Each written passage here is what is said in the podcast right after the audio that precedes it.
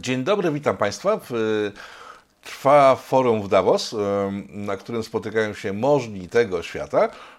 I jednym z tych możnych, w sensie zarządzających światem możnych, tak przynajmniej to wygląda z zewnątrz, człowiekiem, który e, pana Sorosza zdetronizował w ostatnich latach, jest pan Klaus Schwab, tajemnicza postać, generalnie mało o nim wiadomo, oprócz krótkich notek y, na Wikipedii, w internecie. W sensie dużo o nim wiadomo z tego, co on mówi, ale kim on właściwie jest, mało kto wie. E, I w związku z tym zaprosiłem się do programu panią Magdalenę Ziętek-Wilomską. Witam panią serdecznie. Witam serdecznie która w ostatnim czasie popełniła książkę Planeta Klausa Schwaba. Jak, jak brzmi pełen tytuł tej książki? Imperium Klausa Schwaba, aż sama spojrzę, jedna planeta, jedna ludzkość, jeden zarząd. No, brzmi znajomo, z niemiecka ciekawe jakby to brzmiało, e, ale przejdźmy do tematu. E, Klaus Schwab, wiadomo, że tak, jest ekonomistą, bo skończył studia w, w ekonomiczne. E, kim on poza tym jest? Bo ma dzieci, które zajmują się ideologiami współczesnej lewicy, z tego co wyczytałem. Ma, ma żonę w związku z tym, że ma dzieci, ale przede wszystkim stworzył forum ekonomiczne w Davos. No i to nie jest chyba osoba znikąd i przypadkowa, skoro stał się człowiekiem, który niewybieralny przez nikogo e, zarządzać chce i zarządza chyba w współczesną, przynajmniej Europą, światem zachodnim, e, bo na dalsze, nie wiem, odległości raczej chyba jeszcze nie działa, chociaż miał próbę przeniesienia tego forum z Davos e, do, na, na Daleki Wschód. Kim on jest, ten Klaus Schwab, który cały czas pojawia się E, w migawkach, z których wynika, że w sumie to jedzą mu z ręki wszyscy politycy z całego świata. Może zacznijmy od tego, że oczywiście za Klausem Schwabem stoją jeszcze inni ludzie, ci, którzy rzeczywiście mm, dysponują olbrzymim majątkiem. Klaus Schwab jako taki nie prowadzi swojego biznesu w tym sensie, że należy do grona rzeczywiście tych najbogatszych, więc ja bym go uplasowała na poziomie osoby, można powiedzieć, właśnie zarządzającej tym folwarkiem budowanym przez tych najbardziej bogatych i wpływowych. I sam Klaus Schwab pochodzi z rodziny niemiecko-szwajcarskiej, szwajcarskich przemysłowców. To już jest właściwie chyba trzecie pokolenie, gdzie mamy do czynienia z układem, że e, no właśnie e, przedstawiciel Niemiec, niemieckiego biznesu, e, wchodzi związek małżeński z przedstawicielką Szwajcarii, prawda, i w ten sposób umacniają niemiecko-szwajcarskie porozumienia i współpracę gospodarczą. Więc jest to bardzo ważna osoba właśnie z tego pogranicza biznesu Niemcy-Szwajcaria. Wiadomo, że Szwajcaria ważnym państwem jest dla biznesu, czy to niemieckiego, czy ogólnie światowego. Więc mamy tutaj do czynienia z tym kluczem. I Klaus Schwab y, ma także wykształcenie inżynierskie, zajmował się budową maszyn i pierwotnie był związany właśnie z tym niemieckim przemysłem maszynowym i z tą branżą się mocno utożsamiał, aż do czasu, jak wyjechał na stypendium do Stanów Zjednoczonych i zobaczył, że Stany Zjednoczone już wchodzą, można powiedzieć, właśnie w tą trzecią rewolucję przemysłową, w nowy etap rozwoju przemysłowego, czyli przede wszystkim w elektronikę. No i wraca z tych Stanów Zjednoczonych, już też jako protegowany Kissingera i tego przemysłu też amerykańskiego i postanawia w latach 70., na początku lat 70. stworzyć właśnie takie forum ekonomiczne. Na początku to się nazywało Europejskie Forum Ekonomiczne, które od początku miało te dwa filary. Ja to we wszystkich swoich wypowiedziach i publikacjach podkreślam.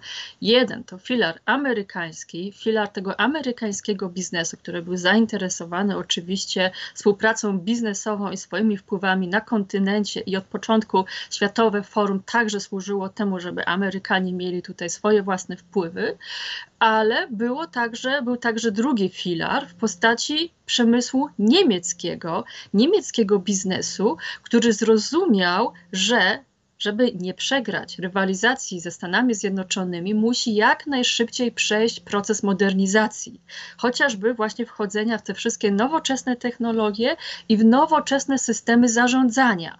I tutaj właśnie zaczyna się historia Davos, zaczyna się historia Klausa Schwaba, który od samego początku jakby przenosił tę myśl amerykańską na kontynent europejski, a jednocześnie bardzo mocno wspierał przemysł niemiecki w tym, żeby był zdolny do tego, żeby działać po prostu na rynkach globalnych. Dlatego tutaj właśnie jego postać jest tak ważna, ponieważ on sam pochodzi z niemieckiego biznesu, rozumie niemiecki biznes, jest związany z interesami niemieckiego biznesu i zrozumiał, że w pewnym momencie Niemcy, żeby nie przegrać konkurencji z Amerykanami, muszą po prostu wejść na drogę pewnej modernizacji.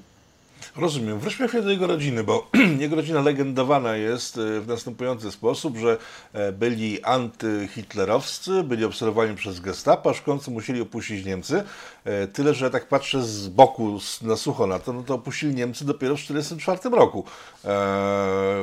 Jak jego rodzina funkcjonowała w III Rzeszy w czasie wojny? Wiadomo coś o tym? E, no właśnie z informacji, do których ja dotarłam e, i tak właśnie powołuję się na te źródła swojej książce, no to wynika z tego, że ojciec Klausa Schwaba był ściśle związany właśnie z tym przemysłem, który służył e, III Rzeszy. Nawet prowadził przedsiębiorstwo, które dostało taką odznakę nacjonalsocjalistyczne Musterbetrieb, czyli takie przedsiębiorstwo wzorcowe. E, więc e, nawet e, pojawiły się informacje, że w tymże właśnie wzorcowym narodowo-socjalistycznym przedsiębiorstwie funkcjonował mały obóz koncentracyjny, gdzie pracowali robotnicy przemusowi i moim zdaniem jest to jakby bardzo logiczne, jeśli popatrzymy właśnie na karierę całej rodziny Szwabów, która właśnie funkcjonowała na tym styku przemysłu szwajcarsko-niemieckim. Także moim zdaniem to jest ewidentnie bajeczka były to osoby, które współpracowały z biznesem niemieckim, a biznes niemiecki współpracował po prostu z Hitlerem i tyle. I to nawet nie musiały być osoby, które rzeczywiście były, nie wiem, e, przekonane ideologicznie, prawda? Jakby nie każdy współpracownik III Rzeszy był rzeczywiście zagorzałym e, nazistą, który od rana do wieczora czytał, nie wiem, pisma Rosenberga, Himmlera i, i, i słuchał przemówień Hitlera, tylko to byli ludzie, którzy stwierdzili, że są dobre okoliczności, żeby zrobić biznes i żeby, no właśnie, no, wtedy chodziło o wyparcie wpływów anglosaskich z kontynentu. Bo tak, wyjeżdżają w 1944 z Rzeszy, czyli w chwili, kiedy Rzesza już praktycznie no, padała, jeszcze, jeszcze parę miesięcy zostało do jej upadku, e, ale błyskawicznie po wojnie wracają znowu do Niemiec i rozumiem, że ta rodzina dalej kontynuowała biznesy już teraz w wolnych Niemczech, e, odzyskanych przez Jankesów. No, no, jaką Szwajcaria odegrała rolę podczas III Rzeszy, jakby na czym polegała, można powiedzieć, ucieczka wielu narodowych socjalistów do Szwajcarii, przenoszenie różnych aktywów do Szwajcarii.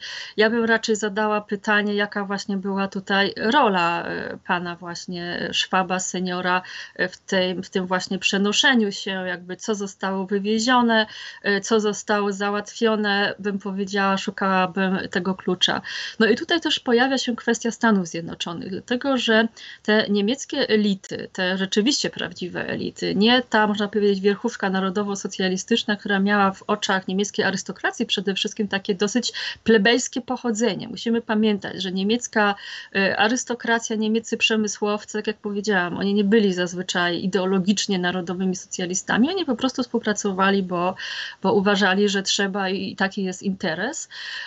Pod koniec koniec wojny oni już wiedzieli, że wojna będzie przegrana, więc trzeba się przerzucić i przerzucili się tutaj właśnie na, na Stany Zjednoczone, prawda? I te rozmowy trwały już, między innymi właśnie w Szwajcarii, gdzie chodziło o to, żeby Niemcy dogadali się z Amerykanami, z Anglikami ze światem zachodnim, po to, żeby po wojnie uczestniczyć właśnie tutaj jako lojalny sojusznik aliantów tych zachodnich w walce z komunizmem, prawda? W walce z komunizmem. I to była dobra propozycja i dla Stanów Zjednoczonych, które potrzebowały tutaj właśnie mieć, można powiedzieć, swoje wpływy w regionie. No i był to świetny biznes dla samego właśnie dla samych Niemców, którzy w ten sposób no, uzyskali parasol ochronny. No, jak się popatrzy na proces denazyfikacji, on oczywiście był absolutną fikcją. Oczywiście stracono właśnie tę wierchuszkę ideologiczną, na nich całą winę zwalili, prawda? Pokazano, że tutaj właśnie to oni nas okupowali, my nie mieliśmy wyboru, myśmy byli sami ofiarami nazizmu. W ten sposób problem rozwiązano. No i tutaj e, no, Amerykanie w tym uczestniczyli, prawda? To już było, no, widać było, że to już były działania tak naprawdę uzgodnione i zważywszy na to, że no właśnie amerykańskie służby były bardzo mocno obecne właśnie w Szwajcarii, to możemy się zastanawiać, czy tutaj właśnie też rodzina Szwab nie miała jakiejś swojej roli do odegrania już właśnie pod koniec wojny. Ale to już jest, można powiedzieć, to są tylko pytania, na które nie mamy dowodów, bo nie mamy dokumentów, ale jeśli, zobacz, jeśli rozumiemy te procesy i co się wtedy działo właśnie na tym styku szwajcarsko-niemieckim, to możemy przynajmniej pewne tropy namierzyć i na razie zostawić to opatrzone znakiem zapytania. Może kiedyś ktoś będzie miał dostęp do archiwów, prawda, i na te pytania odpowie. Znaczy o tym, jak, jaką fikcją była denazyfikacja, to 68 rok najlepiej świadczy, kiedy to młodzież zrozumiała nagle, że cała wierchuszka policji to są byli wysocy oficerowie w e, nazistowskich różnych służb od SS na, na innych kończąc i to był początek tej całej zadymy, ale zostawmy to z tyłu, chociaż to jest istotne o tyle, że nawet w tytule pani książki jest nawiązanie do ideologii faszystowskiej, nazistowskiej, e, więc te wzorce przeniesione z III Rzeszy przez ojca, który współpracował spokojnie z hitlerowcami, no dzisiaj zaczynają wyglądać bardzo podobnie do tego, co dzisiaj Klaus Schwab prezentuje, bo e, jego propozycja to jest zniszczenie, i no mówię to wprost, to nie jest teoria spiskowa, mówię to wprost swoich powiedział, że e, rządy państw się nie liczą, państwa się nie liczą, e, władzę należy oddać korporacjom, ludziom wpływowym. No i teraz pytanie, pani powiedziała, że on jest zarządzającym całym tym, tym interesem. On jest zarządzającym, czy jest awatarem ludzi, których my nie znamy, tak? Bo to jest ostatnia, to jest, to jest ostatnia twarz, jaką widzimy.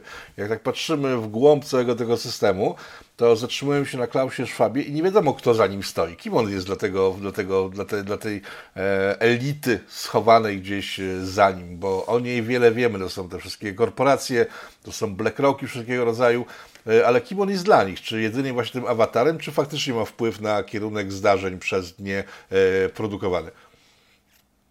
Zarządzający w tym sensie trochę właśnie jak zarządzający kiedyś na folwarku, prawda, pana. To była taka osoba, która jednak no nie była, można powiedzieć, zwykłym, y, nie wiem, sługą, parobkiem i tak dalej, miała jednak swoją pozycję, ale jednak pracowała dla kogoś. Y, przy czym jednocześnie jest to osoba, która ma też, wypracowuje też pewne koncepcje właśnie na poziomie tego zarządzania, bo Niemcy mają do tego talent. Niemcy są świetnymi organizatorami, rzeczywiście łatwo im to przychodzi, więc to jest w jakimś sensie imponujące co on zbudował na poziomie właśnie takim organizacyjnym tej całej sieci powiązań. Niemcy to potrafią, po prostu jakoś e, mają doświadczenie, mają to już, nie wiem, można powiedzieć we krwi i rzeczywiście dobrze się do tego nadają ale jakby kto się za tym kryje? No właśnie jakby teza mojej książki jest taka, że mamy tutaj do czynienia z pewną modyfikacją projektu Pan Europy.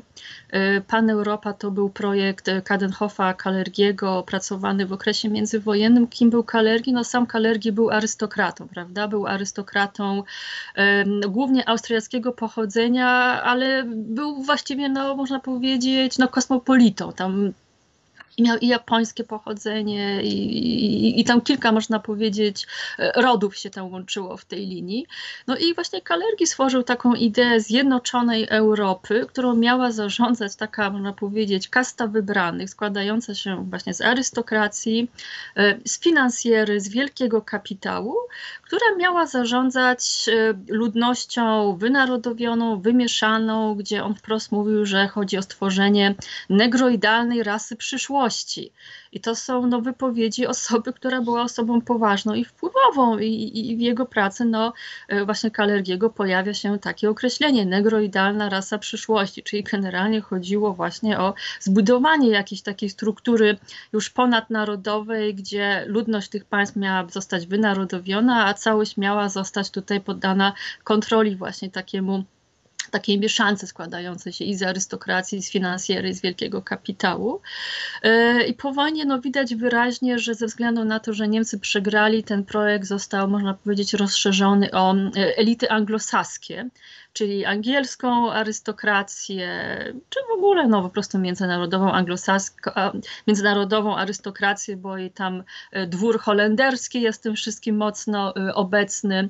No i jeszcze także oczywiście różne koncerny amerykańskie, no i tą całą finansjerę można powiedzieć. Więc mamy tutaj do czynienia z takim układem rzeczywiście pewnej grupy interesów, która wspólnie tworzy pewne trendy i wspólnie planuje nam życie, no i właśnie z procesem wynaradawiania większej ilości osób. No i oczywiście jakby no, niemiecka arystokracja i niemiecki duży kapitał po prostu jest częścią tego projektu i Klaus Schwab tutaj jest właśnie tym pośrednikiem, można powiedzieć, między właśnie tymi niemieckimi, niemiecką arystokracją, która ma olbrzymi wpływ, o czym się nie mówi, o czym się nie wie, ponieważ oni się nie pokazują w mediach, prawda? Oni są gdzieś tam wyciszeni. A tutaj też właśnie ten rejon Szwabii jest ważny z którego pochodzi Klaus Schwab i tego właśnie styku Szwabii, Niemiec y, i, i, i Szwajcarii, ponieważ stamtąd pochodzą Hohenzollernowie, stamtąd właśnie z tamtego regionu pochodzą Habsburgowie, stamtąd pochodzi już, można powiedzieć, marginalizowana gdzieś tam dynastia Hohenstaufów. Wiele rodów niemieckich stamtąd pochodzi, a w Niemczech mamy do czynienia z niebywałą ciągłością władzy niebywałą ciągłością władzy, można powiedzieć. Właśnie te niemieckie elity, one się dostosowują każdorazowo do tej fasady, która się pojawia. I czy to była fasada II Rzeszy, czy to była fasada Republiki Weimarskiej, czy III Rzeszy, czy teraz tego, co jest. Oni działają w tle i przede wszystkim oni kontrolują przemysł, są właścicielami majątków, więc tutaj właśnie mamy do czynienia z takim konglomeratem i Klaus Schwab jest taką osobą, która można powiedzieć właśnie buduje tę sieć powiązań, y, sadza tych ludzi przy jednym stole, dzięki czemu oni animuje pewne wypracowywanie wspólnych strategii, wspólnych koncepcji, dzięki czemu ci ludzie mają ułatwioną współpracę, ułatwione zadanie, tak żeby rzeczywiście wypracować wspólne stanowisko, a następnie to wspólne stanowisko różnymi kanałami wdrażać w życie. E, kilka lat temu miałem okazję robić wywiad z prawnuczką arcyksięcia Ferdynanda i ona wtedy powiedziała, że w sumie przez ostatnie kilkaset lat nic się w jej rodzinie nie zmieniło. E, w tej chwili mówiła o tym, że wszyscy ludzie z jej, z jej, z jej rodu e, siedzą w radach nadzorczych ogromnych korporacji, są świetnie wykształceni, zarządzają światem tak naprawdę. Także tak uzupełniając to, co Pani przed chwilą mówiła, wracając do Klausa, Szwaba. On stał się kimś więcej niż zarządzającym, bo tak, zarządza z jednej strony całym tym interesem, jak Pani wspomniała, w e, korporacyjnym, czyli po prostu PR tworzy korporacji, ale z drugiej strony mamy taką kuriozalną sytuację, że w w teoretycznie e, w Europie panuje i w świecie zachodnim demokracja. Ludzie chodzą na wybory, wybierają polityków i oczekują, że będą spełniali potrzeby swoich wyborców, ci politycy. E, tymczasem ci politycy w tej chwili są w Davos i oni wszyscy jadą do Klausa Schwaba e, słuchać, co on ma do powiedzenia oraz jego ludzie i później nie wdrażają rzeczy, których oczekują od nich wyborcy, tylko wdrażają rzeczy, których oczekują od nich korporacje. Chyba możemy powiedzieć o, delikatnie rzecz mówiąc, sporym, ogromnym kryzysie demokracji w świecie, świata zachodniego. E, zgadzam się, absolutnie. To jest kwestia tylko tego, że e, właśnie ci globaliści byli znacznie sprytniejsi niż, e, można powiedzieć, ludziom się to wydawało. Oni wcale nie budują jakiegoś rządu światowego, w sensie takiej widocznej struktury, gdzie te rządy państwowe zostaną zniesione, a zamiast tego powstanie jakiś rząd światowy, nie wiem, światowy prezydent, światowy, nie wiem, jakiś parlament, światowi ministrowie, bo to jest coś, czego by ludzie na razie nie przełknęli. Dlatego globaliści zrobili to znacznie sprytniej. Zostawili te wszystkie fasady państwowe, tak żeby ludzie cały czas wierzyli właśnie, że są demokracje, że ich politycy mają coś do powiedzenia. Natomiast za tymi fasadami zbudowali właśnie cały system sterowania, tylko że sterowania bym powiedziała dużo bardziej takiego pośredniego. My w cybernetyce rozróżniamy ten, ten sposób sterowania. Bezpośredni, czyli jest rząd, prawda, on wydaje jakieś tam rozporządzenia, uchwały, yy, inni mają to wdrażać wdrażać życie i obok tego jest sterowanie pośrednie, czyli właśnie za pomocą różnych takich, można powiedzieć, mniej lub bardziej sformalizowanych sposobów wpływania na to, co się dzieje. I no, głównym sposobem wpływania Światowego Forum, a w tym czyli też Klausa Schwaba, jest właśnie budowanie tej sieci wpływu. I to jest nieformalna sieć wpływu, ponieważ ta sieć nie ma kompletnie żadnej władzy. Ale w momencie, gdy się okazuje, że wszyscy najważniejsi politycy europejscy są wychowankami właśnie różnych programów y, z Davos, y, są tak naprawdę zindoktrynowani, są już odpowiednio urobieni mentalnie, są częścią tej sieci, ich kariera tak naprawdę jest uzależniona od tego, czy są częścią tej sieci ponieważ jeśli się je sprzeciwią, to po prostu wypadną i nie wiem, zrobi im się jaką, jakiś zamach stanu, albo nie, no powiedzmy w prasie się nagle pojawi jakiś skandal, nie wiem, zeznania jakieś pedofilskie czy coś takiego, prawda, i głowa poleci, kariera się skończy i ci ludzie są na smyczy tak naprawdę. Ci ludzie są w gruncie rzeczy na smyczy. Oni robią karierę, ale tylko i wyłącznie za cenę totalnego posłuszeństwa. Więc jakby to jest to największe niebezpieczeństwo, że powstała pewna mafijna struktura władzy. Ja bym tak to nazwała. To jest po prostu mafiny. To jest system mafijny. To jest system mafijny i w związku z tym system, który kompletnie nie jest kontrolowany, ponieważ on nie jest oficjalny. Więc nie można nikogo odwołać, nie można, nie wiem, nikogo, e, nie wiem, e, podać, postawić przed Trybunał Stanu i tak dalej, bo to jest po prostu system mafijny. System mafijny, który jednocześnie skupia w sobie we własnej sieci największych ekspertów z różnych dziedzin. To są ludzie, którzy są świetnie wykształceni.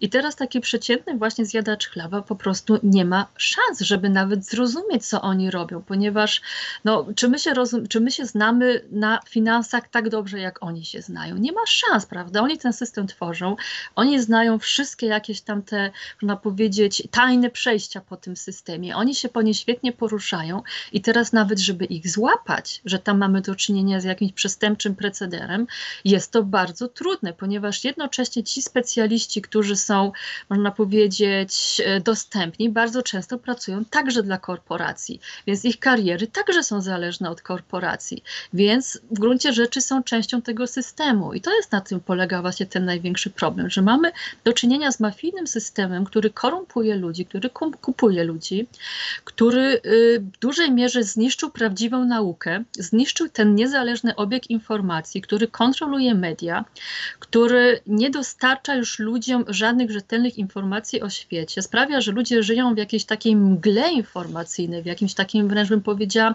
obłędzie trochę i szaleństwie informacyjnym, w jakimś ciągłym y, strachu i lęku, albo są karmieni jakimiś zupełnie nieważnymi rzeczami.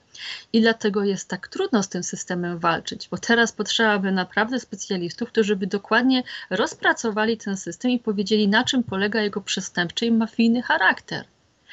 A taki, tacy specjaliści może i są, może by to zrobili, ale trzeba by im pewnie zapłacić więcej niż tamci płacą, a my takich środków nie mamy. I to jest oczywiście poważne zagrożenie dla demokracji, poważne zagrożenie dla ludzi, a najpoważniejsze zagrożenie jest takie, że oni kontrolują nowoczesne technologie. Przede wszystkim ich główny fokus to są technologie biomedyczne, genetyka, wszystko, co jest właśnie związane ze zdrowiem, co jest związane z biologią, z ludzkim organizmem, tak samo z modyfikacją, nie wiem, roślin i zwierząt, to jest ich główny fokus, plus technologie cyfrowe. I w tym momencie, jeśli dojdzie do tak dalekiej kumulacji władzy, właśnie tej ekonomicznej, władzy politycznej, władzy tej technologicznej w ręku wąskiej grupy osób, która jednocześnie kontroluje media, która jednocześnie programuje ludzi mentalnie, no to mamy rzeczywiście do czynienia z realizacją jakiejś koszmarnej wizji. Pytanie, które się pojawia w, w tym momencie, myślę automatycznie, jest jaka to jest wizja, bo to, że ludzie mają dużą kumulację kapitału, są przeinteligentni, są świetnie wykształceni, mają dostęp do technologii, sami je tworzą, samym tym nie ma niczego złego, zawsze tak było i świat szedł do przodu. E, jednocześnie widać po kierunku, w którym zmierza świat zachodni, że coś chyba oderwało się od rdzenia kulturowego i ci ludzie żyją troszkę w innej przestrzeni. Jak tą przestrzeń ich można e, opisać, e, tak żeby to stało się jakoś, nie wiem, no, łatwiejsze do, do zrozumienia. Kim oni są i co oni wyznają tak naprawdę i jaki widzą ten świat przyszłości czy faktycznie to jest świat e, z Matrixa, gdzie korporacje e, mają swoich więźniów de facto, czyli cała ludzkość pracuje na tą małą grupę. W tej chwili tak się dzieje, tylko to jednak jest troszeczkę inna wizja od takiej bardzo hardkorowego, e, bardzo hardkorowego e, science fiction. Jak oni widzą przyszłość? Jak w oczach tych ludzi wygląda kolejne 100 lat na przykład? Y, tutaj dotykamy centralnego, centralnego problemu. To jest właśnie kwestia światopoglądu i wartości. I oczywiście ich światopogląd jest całkowicie antychrześcijański, przy czym jakby tu nie chodzi tylko o kwestię, nie wiem, czy ktoś jest osobą wierzącą, czy niewierzącą, religijną, czy niereligijną, tylko chodzi jednak o pewne podejście do człowieka, czyli uznanie, że człowiek czymś od zwierząt się różni i czy będziemy tutaj wierzyć w Boga, czy nie, w nieśmiertelną duszę, czy nie, czy będziemy mieli bardziej jakieś takie podejście, nie wiem, oświeceniowo-kantowskie, ale jednak cały ten świat zachodni stał jednak na tym, można powiedzieć, paradygmacie, że jednak e, człowiek od zwierząt czymś się różni, ma coś takiego, nie wiem, jak godność, tak to, tak to filozofowie nazwali. W związku z tym pewnych rzeczy robić nie można. Dla wierzących był dekalog, dla niewierzących był powiedzmy tutaj imperatyw kategoryczny Kanta, prawda, że człowieka nie można traktować tylko jako środek, ale zawsze także jako cel. Jakby pewien konsens był. I właśnie ten konsens jest w tej chwili atakowany, jest całkowicie atakowany, można powiedzieć, i ta etyka chrześcijańska, i ta etyka, jeszcze można powiedzieć, oświeceniowa, jest tutaj największym ograniczeniem dlatego, do tego, żeby te wszystkie technologie, którymi oni dysponują, poszły w ruch.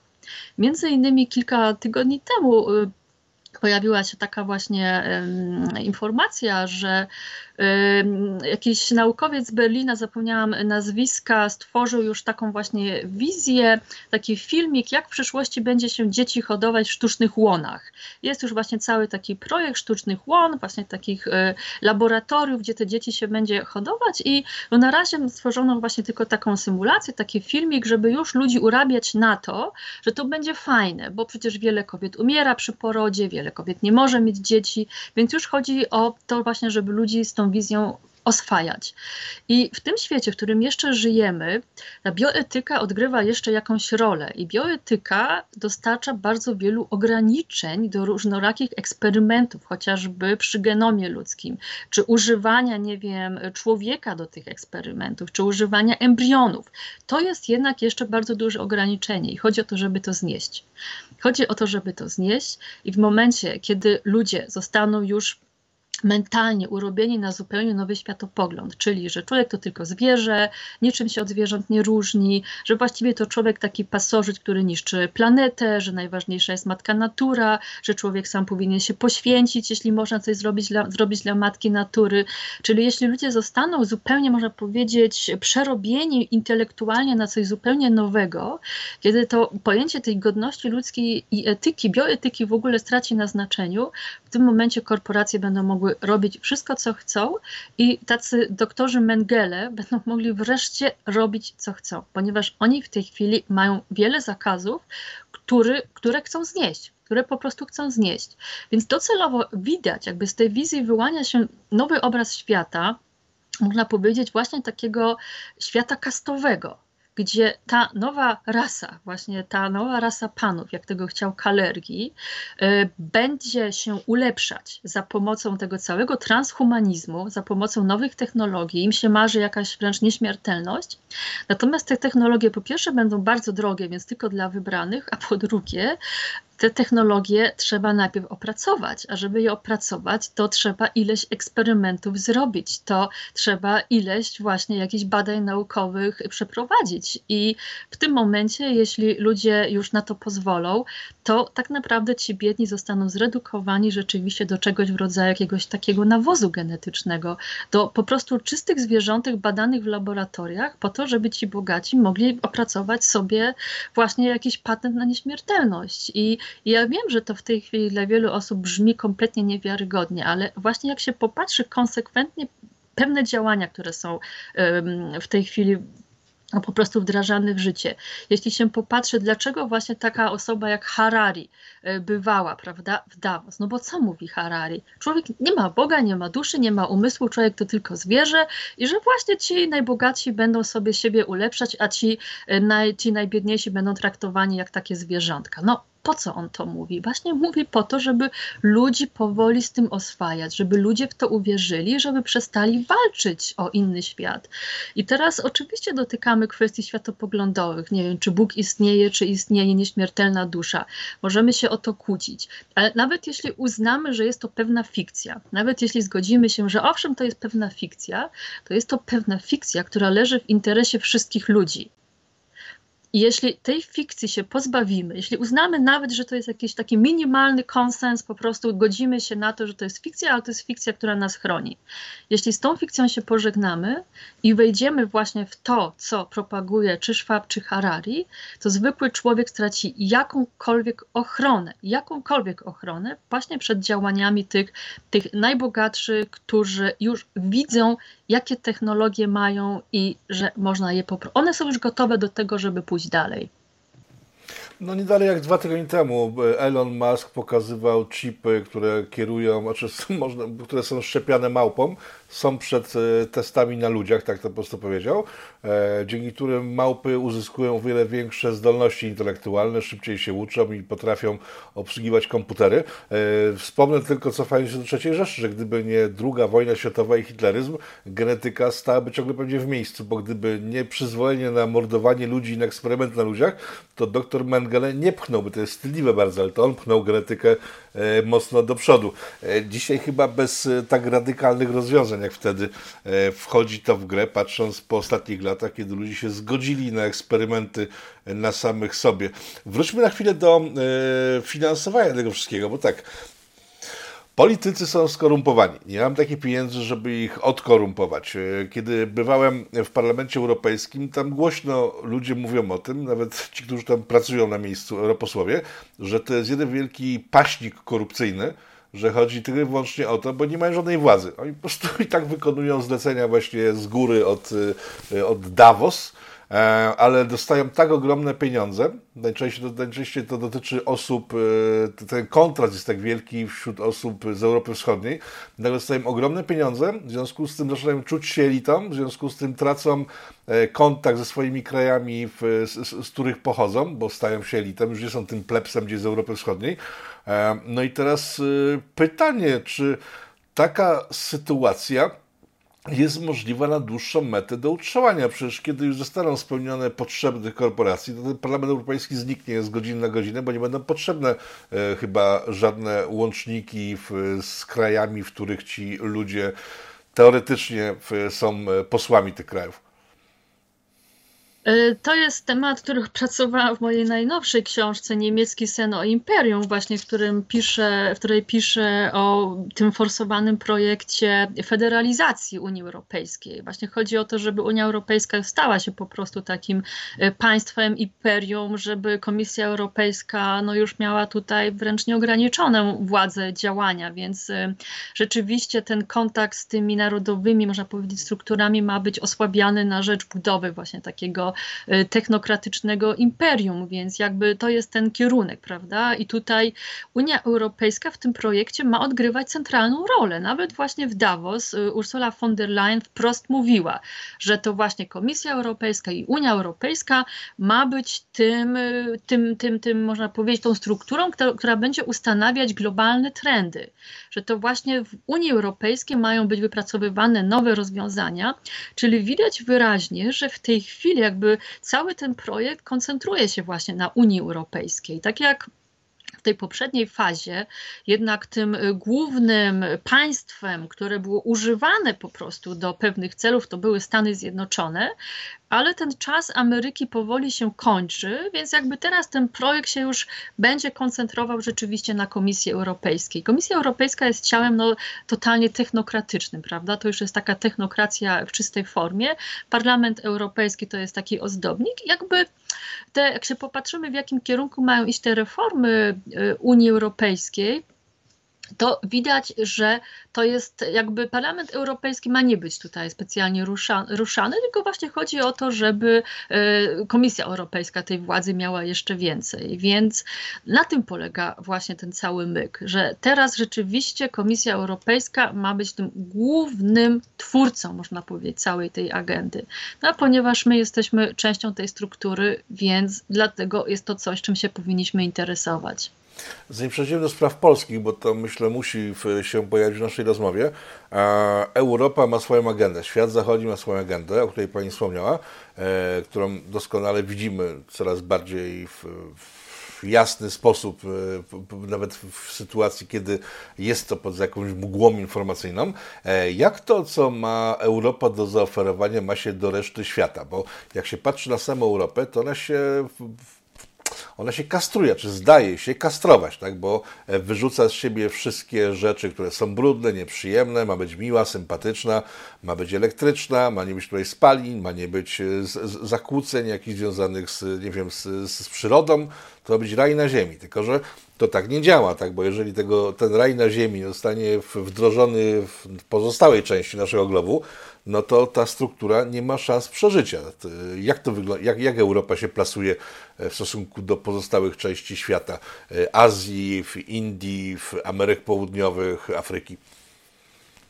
No to jest właśnie ta mentalność tych, tych elit, która coraz bardziej zaczyna przypominać stan umysłowy chociażby elit upadającego Związku Radzieckiego, czyli właśnie e, utrata kontaktu z rzeczywistością na rzecz e, właśnie życia w sztucznym świecie. I to jest właśnie problem Davos, ponieważ e, to jest sztuczny świat. I powiem tak, plan był taki, plan był taki, że projekt ten miały być wciągnięte Chiny. Chiny miały być podporządkowane tej strukturze, także Rosja miała być podporządkowana tej strukturze. Kwestia jest tego rodzaju, że to się nie powiodło. Chiny to jest jednak zbyt stara cywilizacja, żeby dała się na coś takiego nabrać. I Chińczycy owszem, jakby współpracują, ponieważ oni generalnie nie lubią, można powiedzieć, konfliktów i jakiejś takiej, nazwijmy to, gwałtownej komunikacji, więc są zawsze tutaj bardzo tacy dyplomatyczni ale Chiny się urwały ze smyczy i to sam fakt właśnie, że w tym roku w Davos nie ma delegacji tej gospodarczej rosyjskiej i chińskiej jest bardzo wymowny. I to znaczy, że ten projekt w takiej formie się nie powiódł.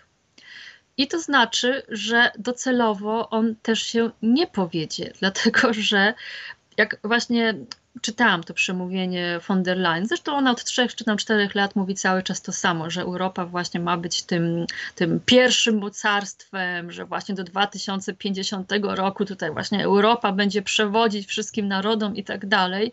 No to to jest mniej więcej ten poziom obłędu, co właśnie chociażby elity niemieckie prezentowały podczas I i II wojny światowej. To musimy przypomnieć, że niemieckie elity właśnie mają to do siebie, żeby jak, w jakiś sposób przeceniać swoje własne wpływy wpływy, przeceniać swoje własne możliwości i nie doceniać swoich własnych przeciwników. I prawdę powiedziawszy, to jest swego rodzaju największa nadzieja. Największa nadzieja, bo ten projekt docelowo się nie powiedzie, ale jakby kwestia jest tego rodzaju, że wiemy, jak się jaką cenę musiała zapłacić Europa za to szaleństwo Niemców właśnie podczas I i II wojny światowej. I chodzi też o to, żeby jak najszybciej zrozumieć właśnie, co się dzieje, żeby się przygotować na ten upadek, który nastąpi. Europa staje się prowincją świata. Ja nie byłam w Azji, ale każdy, kto pojechał do Azji, to po prostu wraca potem do Europy, jak naprawdę jakąś po prostu prowincję, czy też używając języka kolokwialnego, po prostu na zadupie światowe. I teraz te wszystkie szumne propozycje, że wystarczy rzucić pieniądze, bo to jest ten niemiecki sposób działania, ten unijny, ten biurokratyczny, rzucić pieniądze i za te pieniądze, prawda, nie wiem, wykrzesa się z ludzi jakąś, jakąś kreatywność, za te pieniądze się wykrzesa z ludzi jakąś chęć do budowy czegoś i że właśnie taki zbiurokratyzowany sposób ożywi się Europy. To jest bzdura. To jest kompletna bzdura teraz rzeczywiście no, przyszłość należy do Azji, bo tam są ludzie, którzy chcą się dorabiać, którzy ciężko pracują, którzy są pomysłowi, którzy są ciekawi świata. W Europie tego nie ma. Tymi metodami biurokratycznymi, odgórnymi nie da się stworzyć dobrobytu. Tego się, tego się po prostu nie da. I to jest właśnie ten błędny algorytm, w którym tkwimy właśnie poprzez to, że jesteśmy w Unii Europejskiej. Też można zobaczyć, jak to się skończyło dla Polski. No, odkąd wstąpiliśmy do Unii Europejskiej, owszem, jakby przeciętny Polak odczuwa coraz większy dobrobyt, ale to jest jakby dobrobyt wypracowywany przez innych, prawda? Bo staliśmy się gospodarczo pod zespołem Niemiec tak naprawdę. Polska gospodarka się zwija. Polska gospodarka jako Polska tak naprawdę przestaje istnieć. Funkcjonujemy jako podzespół gospodarki niemieckiej i stąd można powiedzieć bierze się jakiś taki względny dobrobyt przeciętnego Polaka ale na stałe po prostu to nie może działać. I dlatego właśnie o tym mówię, że musimy mieć tego świadomość, żeby przygotować się na to lądowanie, które nastąpi, żeby rozumieć, co mamy wtedy zrobić. My musimy wrócić do tych naszych właśnie algorytmów, jednak pewnej decentralizacji, jednak pewnego takiego trochę chaosu, jednak takiego no, wolnego rynku, w którym Polacy dobrze się, dobrze się gdzieś tam odnajdują, bo jesteśmy w miarę kreatywni, przedsiębiorczy i to jest nasza siła. I to jest też coś, co będzie w stanie zadziałać kiedyś w jakiejś takiej, nie wiem, współpracy chociażby z Azją, bo no, to jest przyszłość świata. Znaczy problemem Niemiec od zawsze jest to, że budując imperium, bo już kilka razy próbowali zbudować imperium, dochodzą do momentu, kiedy muszą pójść gdzieś dalej poza swoje granice i wtedy uważają, zawsze tak uważali, teraz też to widać, że tylko ich sposób myślenia ma szansę na sukces i nie biorą pod uwagę w ogóle innego sposobu myślenia, innych kultur, innych, in, innych religii, bo to też jest kwestia religijna. I tutaj zawsze się wywracają, bo zaczynają dociskać butem taką Polskę czy inne kraje z historii patrząc, e, no i taka Polska, inne kraje się buntują, to im się kompletnie rozsypuje. Ale właśnie przechodząc teraz do Polski. E, po 2015 roku, zresztą 2015 rok w Polsce między innymi był 2015 rokiem, dlatego że do władzy szło ugrupowanie, które było nie jakoś strasznie antyunijne, ale mówiło to, co pani, że Polska to jest Polska, musimy dbać o swój interes, nie możemy być montownią e, niemiecką, tylko musimy stworzyć e, własny przemysł, własną gospodarkę itd., tak itd. Tak Przez pierwsze parę lat to funkcjonowało faktycznie przynajmniej w formie werbalnej, tak? Ale od czasu, kiedy pan Morawiecki dostał się do władzy, w sensie został skierowany na posadę premiera przez pana Kaczyńskiego, nastąpił totalny odwrót tamtej polityki. I teraz pomijając kwestię pytań, dlaczego ci ludzie tak a inaczej zaczęli myśleć, bo to myślę, że osoby, które e, od początku nas oglądają, mogą się domyśleć, jeśli tego już nie wiedzą od dawna, bo to jest dość jasne. E, pytanie kluczowe, bo my w tym kierunku idziemy, w kierunku dużej konsolidacji z Rzeszą, e, w kierunku wierno poddaństwa stosunku do Rzeszy. Mówię o Unii Europejskiej jako o Niemczech, bo to jest jeden ten sam e, mechanizm. E, ok, idziemy w tym kierunku. Co my możemy na tym zyskać, zanim cały ten system niemiecki znów ugrzęśnie już nie pod Stalingradem, chociaż w tej chwili też jest wojna z Rosją, ale ten, ta koncepcja niemiecka jak zwykle rozbije się o swoje podstawowe błędy, czyli o brak szacunku do innych mentalności, innego sposobu myślenia. Co możemy tym wygrać? Y, na razie jakby nie widzę możliwości, żeby wygrać. To jest raczej kwestia czegoś takiego, bo coraz częściej w Polsce się mówi to polexit. To polexit powinno, to powinno być to rozwiązanie. I absolutnie tak nie jest. Po pierwsze, polexit nie jest możliwy, a jakby powiedzmy jakby Berlin zdecydował się, że jednak zezwala na polexit, to polexit prawdopodobnie skończyłby się tak, że nie wyszłaby cała Polska, tylko wyszłyby po prostu, można powiedzieć, coś w rodzaju generalnej guberni, a reszta po prostu by została, ponieważ Niemcy nie po to inwestowali właśnie głównie na tych terenach, które były kiedyś niemieckie, żeby to tak łatwo wypuścić z łap. I to musimy po prostu sobie zdawać sprawę. Musimy przede wszystkim na tym etapie zdawać sobie sprawę z powagi sytuacji i z tego, do czego doszło. No było wiele osób, które ostrzegały przed wejściem Polski do Unii Europejskiej, właśnie mówiąc, że to jest tylko i wyłącznie zmiana sposobu realizacji starego celu, prawda? To służyło budowie Mitteleuropie. Rzeczywiście, no to, to chodziło po prostu o Mitteleurope. No każdy, kto chociażby czytał właśnie tą słynną książkę Friedricha Neumana Mitteleuropa bodajże 1915 roku, jak popatrzy na Unię Europejską, no to widzi, że to jest właśnie dokładnie ten projekt. No kwestia jest tego rodzaju, że no już wtedy jednak e, te niemieckie kanały wpływu już posiadały no po prostu tak dużą władzę i duże wpływy w Polsce, że praktycznie było to nie do zatrzymania. No i ten projekt został zrealizowany, po prostu jesteśmy częścią częścią Europy i na ten moment nie jesteśmy w stanie z tego wyjść. A jakbyśmy wyszli, to za cenę tak naprawdę, nie wiem, jakiegoś, jakiegoś nie wiem, rozbicia po prostu Polski na, na dwie części. Wyszłaby po prostu generalna, guber, generalna gubernia, która wtedy prawdopodobnie bardzo szybko by się mogła chociażby na przykład połączyć z Ukrainą, prawda? Można by sobie też taki scenariusz wyobrazić, że to tak mogłoby się skończyć, czyli jakimś takim dziwacznym rozbiorem Polski. Więc na ten moment Przede wszystkim chodzi o to, żeby rozumieć, jaka jest sytuacja, obserwować tę dynamikę i po prostu gdzieś no, w tyle głowy przygotowywać się na ten moment, że ta Unia Europejska się będzie rozpadać i jakby no, co może zrobić przeciętny człowiek? No myślę, że w tym momencie najważniejsze to jest rzeczywiście stworzenie sobie jakiejś własnej, indywidualnej sieci kontaktów,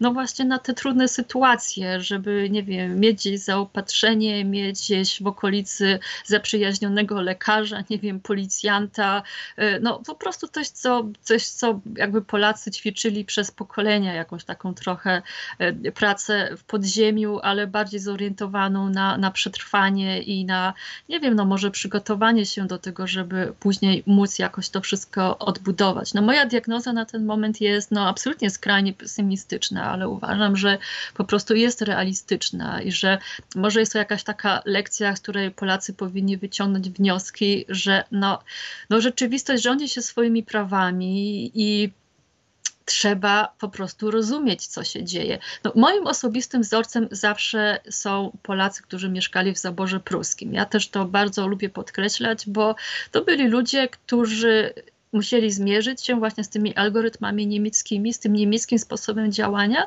którzy zrozumieli ten sposób działania, wyciągnęli z niego wnioski, podjęli tę pracę organiczną, no i od, odnosili niebywałe sukcesy. No, odnosili tego typu sukcesy, że rzeczywiście ten kapitał niemiecki i żydowski, prawda, z tych swoich terenów rugowali co też miało swoje oczywiście skutki, ponieważ już przed I wojną światową niemieckie elity wiedziały, że Polaków zgermanizować się nie da i już zaczęły opracowywać plany po prostu no, likwidacji polskości z tych ziem i wysiedlania Pola, Polaków i z tego się wziął chociażby właśnie tutaj początek II wojny światowej, czy od razu wysiedlanie Polaków, wcielenie tych ziem do Rzeszy, prawda, kraj warty, bo wiedzieli, że Polaków zgermanizować się nie da, więc można powiedzieć, Polacy odnieśli tam sukces, który jednocześnie też tylko i wyłącznie w pewnym sensie zaostrzył prawda, problem, ponieważ stawili skuteczny opór. Więc dla mnie to jest wzór do naśladowania i moim zdaniem to jest wzór do naśladowania dla nas na te czasy i, i gdzieś ja to propaguję. Uważam, żeby jak, naj, że jak najwięcej Polaków się powinno tym interesować i zobaczyć, że się da i że Polaków naprawdę nas na, naprawdę nas na to stać, że jesteśmy w stanie się zorganizować, że jesteśmy w stanie podjąć taką pracę, budować swoje własne struktury gospodarcze, tylko trzeba robić to z głową, trzeba wiedzieć, jak działa przeciwnik, trzeba patrzeć mu na ręce. Niemcy są trudnym przeciwnikiem, ale jak się popatrzy na historię Polski, to jakby trudno nie odnieść wrażenia, że ta polskość trochę w tym sporze z Niemcami też się wykuwała. I zawsze jak musieliśmy właśnie z tą Niemczyzną się w jakiś sposób zmierzyć, to sami przez to w gruncie rzeczy wzrastaliśmy i się gdzieś tam y, wzmacnialiśmy i, i podnosiliśmy cywilizacyjnie. Więc jakby w tym upatruję nadziei, że jeśli mądrze do tego podejdziemy i będziemy chcieli z tego właśnie kryzysu i z tej naprawdę trudnej sytuacji, w której jesteśmy, się czegoś nauczyć, to może jest to szansa na to, żeby właśnie też jakby wyjść z swoich własnych błędnych algorytmów i zacząć potem inaczej, już tak rzeczywiście trzeźwo po prostu stąpając po ziemi. Ryzyko rozbicia dzielnicowego, o którym Pani wspomniała, jest całkiem e, no, realne. E, pan Andrzej Krzystyniak, e, między innymi publikujący w tygodniku Do Rzeczy, kilka tygodni temu zauważył, to się nie rozeszło jakimś szeroki, szerokim echem, że do Polski przybyła delegacja z Unii Europejskiej, która już nie chce transferować pieniędzy do Warszawy, która ma rozdzielać pieniądze, tylko bezpośrednio do Śląska, do rejonów bliskich granicy niemieckiej uderza i tam bezpośrednio samorządowców chce sponsorować. No to w finale skończy się tym, czym wyjazd y, posłów na posadę europosłów, czyli ten, kto płaci, ten wymaga i temu ci ludzie będą lojalni, tak?